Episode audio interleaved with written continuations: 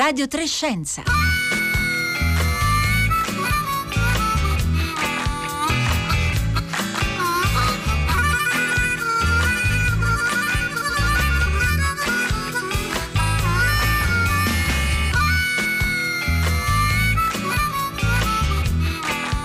11.31 minuti, un buongiorno da Elisabetta Tola, ben ritrovati a Radio Trescenza, un saluto anche a tutte le ascoltatrici, gli ascoltatori che ci seguono in streaming oppure in podcast e utilizzano la app Rai Play Radio. Eh, oggi è lunedì 29 marzo, nei giorni scorsi ha fatto molto discutere la eh, comunicazione data dal Presidente del Consiglio Mario Draghi assieme al Ministro della Salute Roberto Speranza sulla ipotesi che il governo stia lavorando a un decreto legge per introdurre una forma di eh, obbligo vaccinale, stiamo parlando naturalmente del vaccino eh, Covid, per gli operatori sanitari, in particolare per quelli che sono a contatto diretto con i pazienti. Ci sono stati in questi giorni molti commenti pro eh, e contro questo, eh, questo, questa ipotesi appunto di introdurre una forma di obbligo. Si è anche detto che già le attuali leggi dovrebbero dovrebbero in qualche modo eh, consentire appunto una misura di questo tipo. Insomma, eh, una discussione molto vivace naturalmente sia sui media che sui social che si unisce a, eh, ai commenti e alla discussione anche relativi all'altra notizia che da qualche tempo circola e cioè quella del possibile obbligo di eh, un certificato vaccinale qualcuno l'ha chiamato passaporto vaccinale per poter riprendere a viaggiare eh, al di fuori all'estero diciamo quindi tra paesi sia internamente all'Unione Europea che eh, al di fuori fuori. Insomma, tutto questo apre una riflessione naturalmente molto ampia sul senso, il significato anche di eh, misure che sono appunto quelle di eh, introdurre obblighi eh, rispetto alle scelte eh, personali, come quella di aderire o meno a una campagna vaccinale e eh, anche oppure in alternativa quello invece di lavorare su altre forme di eh, contrattazione, negoziazione, convincimento delle persone. E allora allora noi oggi eh, qui eh, cerchiamo di fare chiarezza sia sul quadro legislativo che appunto sulle riflessioni che si possono fare eh, in materia di eh, rapporti tra eh, scienza eh, e democrazia. Lo facciamo con due ospiti, ma prima vi ricordo i nostri numeri per scriverci le vostre domande, i vostri commenti al riguardo. Avete già cominciato a farlo fin da ieri sui nostri profili social. Allora il numero WhatsApp o SMS al 335 5634 296 e poi appunto nostri, i nostri profili social Twitter e Facebook dove siamo presenti come Radio 3, Radio 3 Scienza scusate con il 3 in cifra.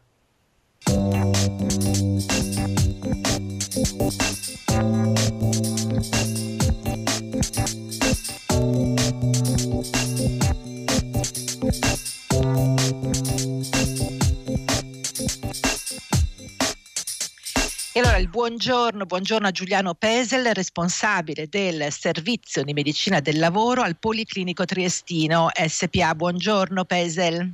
Buongiorno a lei, buongiorno agli spettatori agli ascoltatori, agli ascoltatori e ascoltatrici che appunto sono certa avranno già molti, eh, molte domande, ma noi con lei vogliamo partire facendo proprio un quadro chiaro della situazione perché in questi giorni abbiamo letto eh, come dire, opinioni, commenti, anche prese di posizioni rispetto a un quadro normativo che sembra non essere così chiaro, o meglio non è chiaro forse per, per molti di noi, ehm, rispetto a quanto annunciato dal Presidente Draghi, e cioè la necessità di fare un nuovo eh, decreto che possa eh, appunto indurre eh, questo obbligo vaccinale per gli operatori sanitari, in particolare per quelli a contatto diretto con i pazienti, ci sono state eh, sia delle posizioni da parte di alcune regioni che hanno cercato anche di eh, ipotizzare un, un, loro decreto, quindi parliamo della regione Puglia, della regione Liguria e, e di altre, eh, sia però anche prese di posizione anche da parte di diversi giuristi. Allora ci aiuti a capire Giuliano Pesel com'è la situazione al momento rispetto appunto al quadro legislativo di riferimento attuale,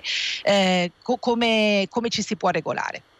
Allora, già prima dell'ipotesi avanzata dal Presidente del Consiglio, ovviamente se ne stava, se ne stava parlando, ehm, c'erano già, ci sono già eh, delle fonti normative che consentirebbero eh, di avere un obbligo vaccinale eh, per gli operatori sanitari. Eh, innanzitutto l'articolo del codice civile, il 2087, eh, che ehm, diciamo, induce i datori di lavoro ad adottare nell'esercizio dell'impresa ogni misura che, esperienza della tecnica, sono, sono necessarie a tutelare l'integrità fisica eh, dei eh, prestatori di lavoro. Quindi già ci sarebbe nel codice civile un'indicazione eh, nell'utilizzare tutte le misure a disposizione in forma di tutela dei lavoratori stessi. Se poi andiamo a vedere eh, quella che è la fonte normativa di noi medici del lavoro, il decreto 81 del 2008, eh, nel, nell'allegato che parla degli agenti biologici in sorveglianza sanitaria, l'articolo 279, anche qua eh, dice al comma 2 che il datore di lavoro, su parere del medico competente, cioè il medico di lavoro, adotta misure protettive particolari per i lavoratori che sono esposti, eh, la faccio breve, eh, a, a, rischio biologico. Pertanto gli, gli elementi ci sarebbero già. Eh, in molte aziende sanitarie, in cliniche eh, come quella in cui lavoro io, si sta facendo una grande attività di sensibilizzazione. Però rimane un 20% di eh, lavoratori che per motivi più o meno ideologici si rifiutano di vaccinarlo. Il problema eh, quindi sarà poi come gestire l'obbligo, nel senso gli elementi li avremmo già, eh, però questo determina già con la normativa attuale dei grossi problemi di gestione. Quindi se è ben chiaro che il medico competente potrebbe gestire il rifiuto del vaccino eh, per esempio con una temporanea eh, non idoneità del lavoratore al contatto col, col pubblico, con i pazienti, non è ben chiaro cosa si può fare in effetti del lavoratore reso temporaneamente non idoneo. Quindi qua ci sono, oh, sono un po' di problemi. Eh, potete immaginare, ad esempio, se io ho un infermiere che si rifiuta eh, di vaccinarsi, eh, se vado a metterlo in, eh, a fare l'amministrativo, ad esempio, vado a creare un grosso danno all'organizzazione, vista poi la carenza di infermieri. Quindi questi certo. sono un po' i problemi sul tavolo e speriamo che ci sia un intervento normativo eh, che si possa chiarire il percorso. Le, dico, le, le, le fonti già ci sono, le basi normative ci sono, bisogna capire bene il percorso. Allora, su questo stanno arrivando, come immaginavo, già molti messaggi, ne erano già arrivati, lo dicevo anche ieri, eh, sui vari social media. Ci sono anche molte domande eh, che, che, i nostri ascoltatori e ascoltatrici stanno facendo e tra chi dice appunto il fatto stesso che si discuta eh, questo argomento dimostra quanto indietro sia la cultura sanitaria nel nostro paese. Propongo di introdurre fin dalla scuola primaria un corso di educazione sanitaria accanto a quello di educazione civica. Questo è Gianni da Bologna. C'è chi ci ricorda che eh, è stato pur reso obbligatorio per il personale della scuola per i bambini la vaccinazione tre anni fa, questa è Germana da Gorizia, eh, e però ecco eh, Giuliano Pesel, rispetto alle fonti normative che lei citava, nei giorni scorsi abbiamo letto posizioni diverse anche da parte di diverse associazioni eh, mediche, per esempio da Medicina Democratica, da altre associazioni. Eh, qualcuno sottolineava appunto il fatto che in realtà più che l'obbligo vaccinale in sé si tratta di una valutazione, cioè che questi eh, strumenti che lei citava, quindi il testo unico sicurezza sul lavoro, il codice civile, diciamo in qualche modo vanno nella direzione di consentire una valutazione complessiva del rischio, eh, un dialogo, un consenso col lavoratore ed eventualmente, come lei ha detto, la eh, decisione se renderlo idoneo o meno alla mansione. Eh, in questi giorni si è parlato addirittura invece di eh, appunto licenziamenti o sospensione per esempio dell'indennità eh, in caso di malattia. Forse eh, questi diciamo certo. eh, casi estremi non sono contemplati dalle leggi attuali, Giuliano Pesce. No, assolutamente, assolutamente no. Eh, infatti appunto io mi attendo dal legislatore un chiarimento nel percorso da, da seguire. Diciamo che io sarei personalmente favorevole a incentivare in ogni modo la, la vaccinazione, però arrivare a questi, a questi estremi no, non so quanto possa giovare alle strutture sanitarie, soprattutto in un momento in cui è estremamente difficile reperire risorse umane dal punto di vista infermieristico, ad esempio. Eh, quindi secondo me bisognerebbe partire ovviamente dall'informazione e, e poi eventualmente pensare a delle politiche premianti nel, per, per, chi si, si, vuole vaccinare. Eh, quello che bisogna assolutamente evitare è arrivare all'aberrazione di eh, premiare chi non si vaccina mettendolo in ufficio, chiaramente, perché così eh, facciamo un doppio danno, quindi portiamo anche via una risorsa sanitaria e la mettiamo a fare amministrativo. Ecco, questo magari sarebbe fattibile nelle strutture pubbliche, ma non è possibile nelle strutture private dove non ci sono in effetti reparti dove inserire eh, persone con limitazioni o con idoneità ridotte. Quindi chiaramente già è centrale il ruolo del medico competente a cui spetta questo tipo di valutazione, però forse ci vorrebbe un qualcosa in più per aiutare i datori di lavoro. E come, come sappiamo adesso la normativa è, è, abbastanza schizofrenica perché da una parte abbiamo il garante privacy che si è espresso eh, nel negare la possibilità al datore di lavoro di conoscere lo stato vaccinale, quindi poi passa tutto in mano al medico competente che però non è detto che abbia poi gli strumenti, eh, nel senso che può emettere la, la, la, la limitazione all'idoneità, ma poi il datore di lavoro cosa se ne fa di questo lavoratore? Lo mette in malattia? No. Lo mette in cassa integrazione? Cioè, eh, ci sono una serie di, di possibili eh, vie d'uscita, ma al momento non ne viene indicata quella corretta. E questo naturalmente apre proprio appunto tutto un discorso su un ragionamento forse più ampio di quello che eh, la cultura sanitaria in generale, il rapporto appunto tra eh, la, la, le esigenze di eh, sanità e quelle poi eh, e, e, gli strumenti legislativi che mettiamo in atto, eh, appunto com- come si possano eh, relazionare. Su questo io vedo che stanno arrivando molti messaggi, ve lo ricordo ancora, al 335 5634 296, tra poco cominceremo naturalmente anche a leggere leggerne alcuni, ma voglio salutare la nostra eh, seconda ospite, quindi Giuliano Pese, le chiedo di restare naturalmente con noi e saluto certo. la nostra seconda ospite che è Maria Chiara Tallacchini, docente di scienza, diritto e democrazia alla Scuola Internazionale di Studi Superiori Avanzati, la Sissa di Trieste, che eh, assieme a eh, Nico Pitrelli eh, è anche autrice di un saggio in uscita proprio in questi giorni per Libellula Edizioni. Il saggio si intitola Nuova scienza, nuova politica per una democrazia della conoscenza. Piacenza. Buongiorno Maria Chiara Tallacchini. Buongiorno dottoressa Tola e buongiorno ai suoi ascoltatori. Grazie per essere con noi. Allora partiamo proprio forse da una... Eh, parola, anche una, così, un'espressione che ha usato Giuliano eh, Pesel per, eh, partire, per avviare questa riflessione con lei, e cioè eh, forse bisogna trovare diversi modi per incentivare eh, gli operatori a aderire e forse l'obbligo non è eh, solo, e questo lo chiedo a lei perché so che appunto su questo ha eh, scritto e anche riflettuto molto, non è certo l'unica strada. Assolutamente, credo che l'adozione di eh, misure draconiane, insomma, come alcuni hanno prospettato, eh, sia davvero invece da, da, stemperare e pensare all'interno di, eh, di una complessità maggiore e anche di politiche che possono essere adesso ad interim ma che devono avere una prospettiva diversa nel futuro. Credo che parte del non essere stati preparati, insomma quel concetto di preparedness, no? di, di preparazione alla pandemia è consistito anche nel pensare eh, a questi aspetti, e cioè al, sia all'esitazione a vaccinarsi, ma in alcuni casi eh, di personale medico e sanitario che non, che non, può vaccinarsi e quindi di problemi di, do, di idoneità che vanno pensati però in, in termini più generali. Certamente questo poi riguarda la popolazione in senso più ampio, i cittadini.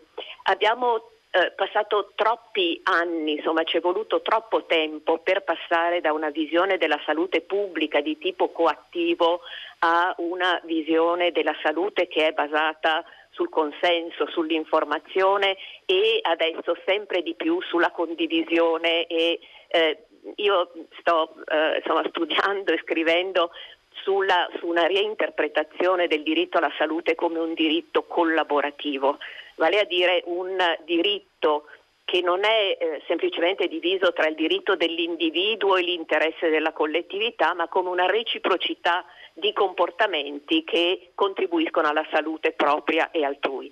Le ragioni per non andare verso delle misure eh, coattive e eh, certamente non se ne parla sulla popolazione in generale, però la tentazione talora c'è, sono numerosissime. Noi parliamo di vaccini nuovi, quindi con autorizzazioni emergenziali. Sono molte le cose che non sappiamo di questi vaccini, come pure poi dei, dei rischi che eh, le persone vaccinate potranno rappresentare anche come veicoli eh, di, di, di, trasmissione.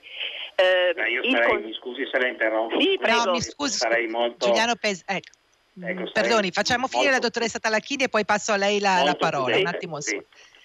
Prego. Sì, eh, il fatto che nel, nel, consenso informato si dice i rischi, i rischi a lungo termine non sono ovviamente noti. Eh, sono usciti degli articoli su Giame sul New England Journal of Medicine che hanno detto bah, nel momento in cui eh, l'efficacia di un vaccino non è molto alta, eh, questo deve anche eh, far ripensare le condizioni di sicurezza. Allora, eh, tutto questo è solo per dire che ehm, eh, dei programmi in particolare a lungo termine sui vaccini, forse la richiesta poi di, di rivaccinarci o di rimodulare i vaccini esige che la popolazione sia collaborativa, che ci sia l'accettazione da parte di ognuno di una ragionevole componente di un rischio, di una collaborazione e condivisione. E da questo punto di vista io mi permetto di estendere il termine di educazione civica non solo alla sanità, ma di un'educazione civica alla scienza, cioè di una maggiore consapevolezza condivisa tra cittadini, eh, scienziati e istituzioni eh, su come si prendono le decisioni pubbliche che, sono, eh, che hanno una base eh, scientifica. Ecco, su questo allora Giuliano Pesela, lei che eh, voleva rispondere, poi leggiamo alcuni eh, messaggi degli ascoltatori e ascoltatrici. Prego. Con, con, condivido ehm, le considerazioni di ordine generale che ha fatto la professoressa, però ricordiamoci che eh, ci stiamo trovando davanti a un'emergenza. Anche ieri ci sono stati 297 morti no? di persone Covid positive quindi prima di dire che il vaccino, eh, mm, che anche i vaccinati potrebbero portare la, eh, la malattia, insomma starei un po' attenti, no. ci sono prove né in un senso né nell'altro. Sì. Eh, davanti a questa, a questa emergenza un qualcosa in più rispetto a quello che facevamo prima dobbiamo assolutamente fare, in particolare per i sanitari, perché non è accettabile che eh, purtroppo dei, dei pazienti entrino in qualche struttura sani e ne escano con una polmonite grave e finiscono in terapia intensiva, magari entrano per fare una riabilitazione, un intervento minore e escono eh, con una forma grave di polmonite da Covid, perché se poi emerge che eh, il, la trasmissione è avvenuta da un sanitario, voi capite che ci sono anche delle problematiche medico-legali molto, molto importanti che vanno a investire eh, le, le strutture sanitarie. Per cui se non sarà sicuramente un obbligo eh, tranchant, però ha una, ha una forma eh, di, di, di adesione obbligatoria, in qualche modo bisognerà arrivare. Allora, do a Maria Chiara Tallacchini la possibilità sì, di rispondere no, no, no, e dopo andiamo mi... ai messaggi, prego. Sì, no, non mi riferivo ai sanitari, su questo sono assolutamente d'accordo, anche se certamente le misure di, eh, di incentivo, di incentivazione, di informazione, di cultura condivisa eh, eh, sono fondamentali. Eh, però io mi riferivo a un altro aspetto che è stato toccato un momento dalla dottoressa Tola, vale sì. a dire il fatto di pensare che nel momento in cui si è vaccinati, ecco, questo significa poter avere il, il pass verde piuttosto che ecco, questi passaporti vaccinali, ecco, che comunque un grado di attenzione è comunque necessario e questo certo. esige, era il mio discorso sulla cultura condivisa. Certo, e infatti su questo aggiungo che eh, escono quasi ogni giorno diciamo, dati anche relativi alle campagne vaccinali nello UK, in Israele, che se ci fanno ben sperare, parlo di dati ancora in preprint, studi ancora in corso, quindi vorrei essere molto chiara, non abbiamo eh, nessuna certezza. Al momento proprio perché ci troviamo in una situazione veramente particolare, in un certo senso in quest'anno siamo stati tutti testimoni diciamo, di una grande, anche eh, oltre che di una grande eh, emergenza sanitaria, sanitaria anche di un grande sforzo scientifico, di eh, conoscere e studiare veramente in modo anche molto, molto rapido qualcosa di ehm, precedentemente ignoto. E quindi i dati che escono in realtà, e qui eh, mi riferisco anche a molti, molte domande che stanno arrivando, proprio sul fatto che il vaccino protegga o meno no, dalla possibilità che poi uno sia un, un operatore o anche un, un normale cittadino sia poi comunque veicolo di infezione diciamo appunto eh, le, le, campagne in corso ci fanno ben sperare, ma prima di avere certezza in questo senso eh, pare evidente che insomma tutte le altre misure vadano comunque mantenute e effettivamente la vaccinazione non sia appunto eh, sufficiente ad avere questo pass per poi abbassare la guardia. E quindi su questo a entrambi gli ospiti vorrei girare un po' di domande che stanno arrivando, ne, ne stanno arrivando molte, vi ricordo che i vostri messaggi vengono anche pubblicati sul nostro sito e eh, Assunta da Perugia ci dice se per causa mia come eventuale dipendente ospedaliera dovessi contagiare i pazienti pur con molti dubbi in relazione ai vaccini o mi vaccinerei oppure mi farei spostare in amministrazione solo in una stanza per non contagia- contagiare eventualmente i colleghi. C'è Laura da Bologna che ci dice nell'industria metalmeccanica dove io lavoro la normativa INAIL è molto precisa, se il datore di lavoro non trova una collocazione alternativa per un lavoratore dichiarato cosiddetto inabile ha la facoltà di sospenderlo a casa senza, eh, e a me piacerebbe pensare insomma, che non ci sono lavoratori di serie A o di serie B.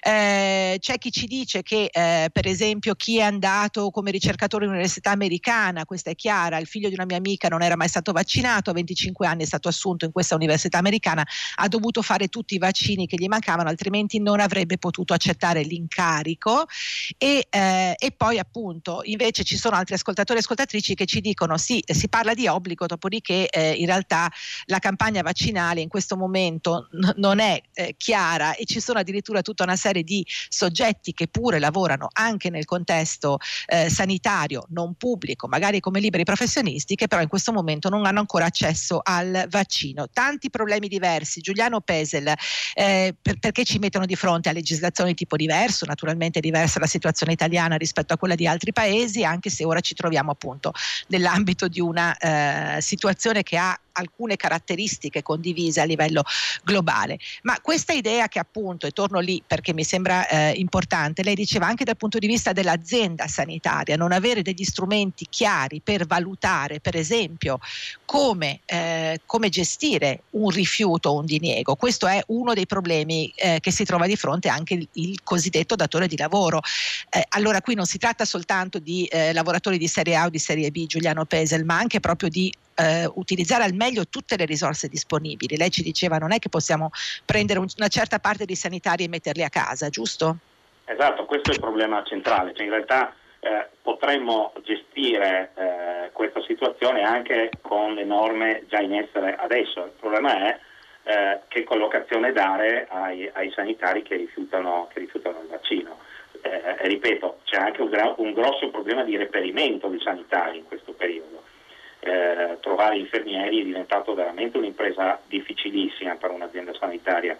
Eh, e quindi diciamo che il grosso problema eh, sa- sarà proprio quello di trovare questa collocazione e speriamo che il legislatore, il legislatore ci aiuti in questo, in questo percorso. Eh, poi eh, ne abbiamo sentite di ogni, eh, già a, a gennaio penso a Pietro Ichino che parlava addirittura che secondo lui con, eh, con, gli strumenti attuali già sarebbe possibile chiudere il contratto nel caso in cui un dipendente andasse a rifiutare il vaccino.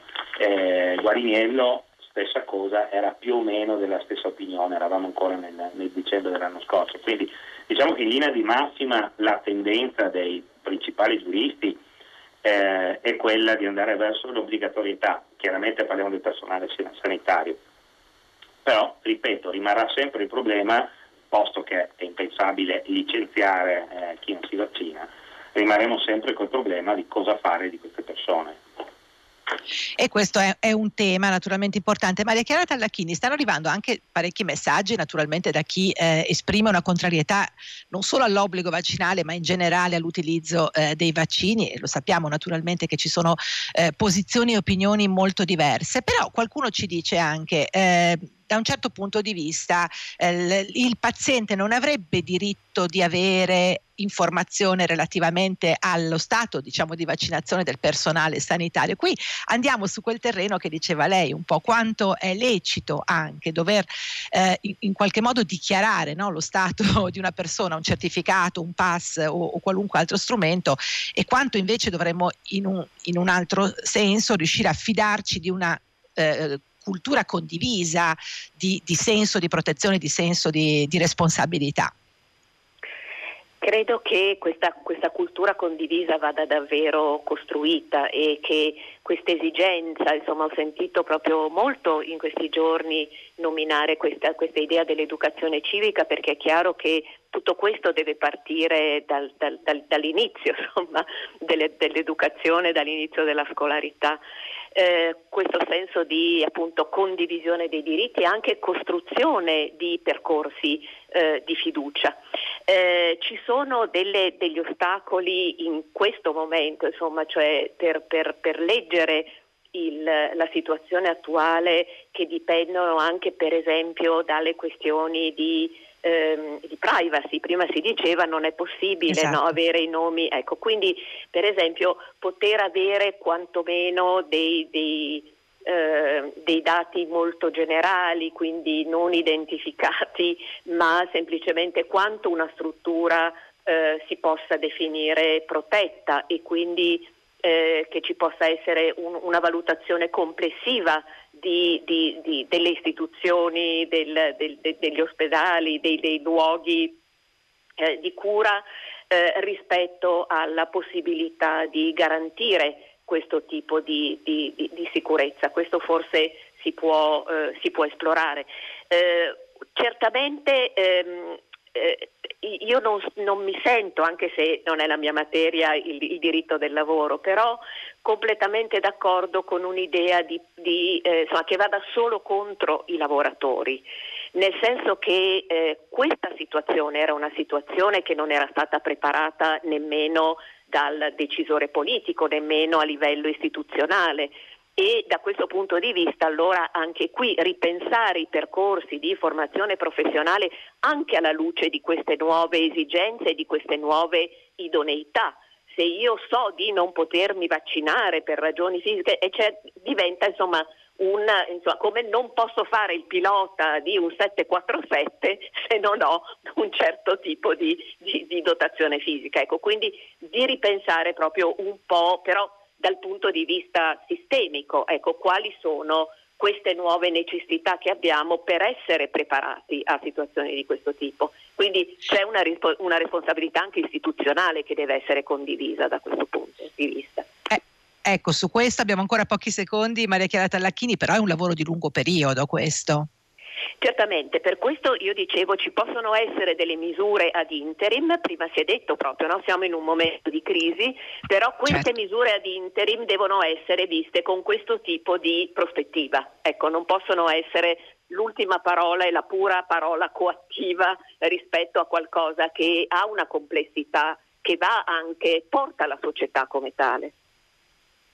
Ecco, su, quindi su questa eh, visione di, di, lungo periodo, Giuliano Pesel, anche con lei proprio una battuta chiusura, eh, in chiusura, c'è bisogno di tenere insieme queste due dimensioni, l'immediato e il lungo periodo.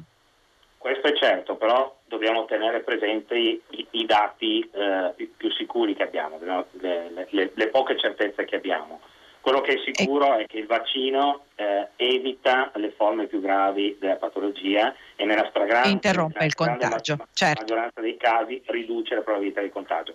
Quindi di contagio, su questo è la misura più importante che abbiamo al momento. Allora io ringrazio Giuliano Pesele e Maria Chiara Tallacchini per averci aiutato almeno a fare chiarezza proprio anche rispetto a questa proposta che vedremo come evolverà nei prossimi giorni. Siamo giunti alla fine di questa puntata di Radio Trescenza che vi ricordo è un programma di Rossella Panarese e Marco Motta. Assieme a me vi saluta la redazione di Francesca Buoninconti e Paolo Conte, l'aiuto tecnico in studio oggi Luciano Panici, la regia di Marco Pompi. Adesso il microfono passa al concerto del mattino da Elisabetta Tola. Una buona giornata a tutti.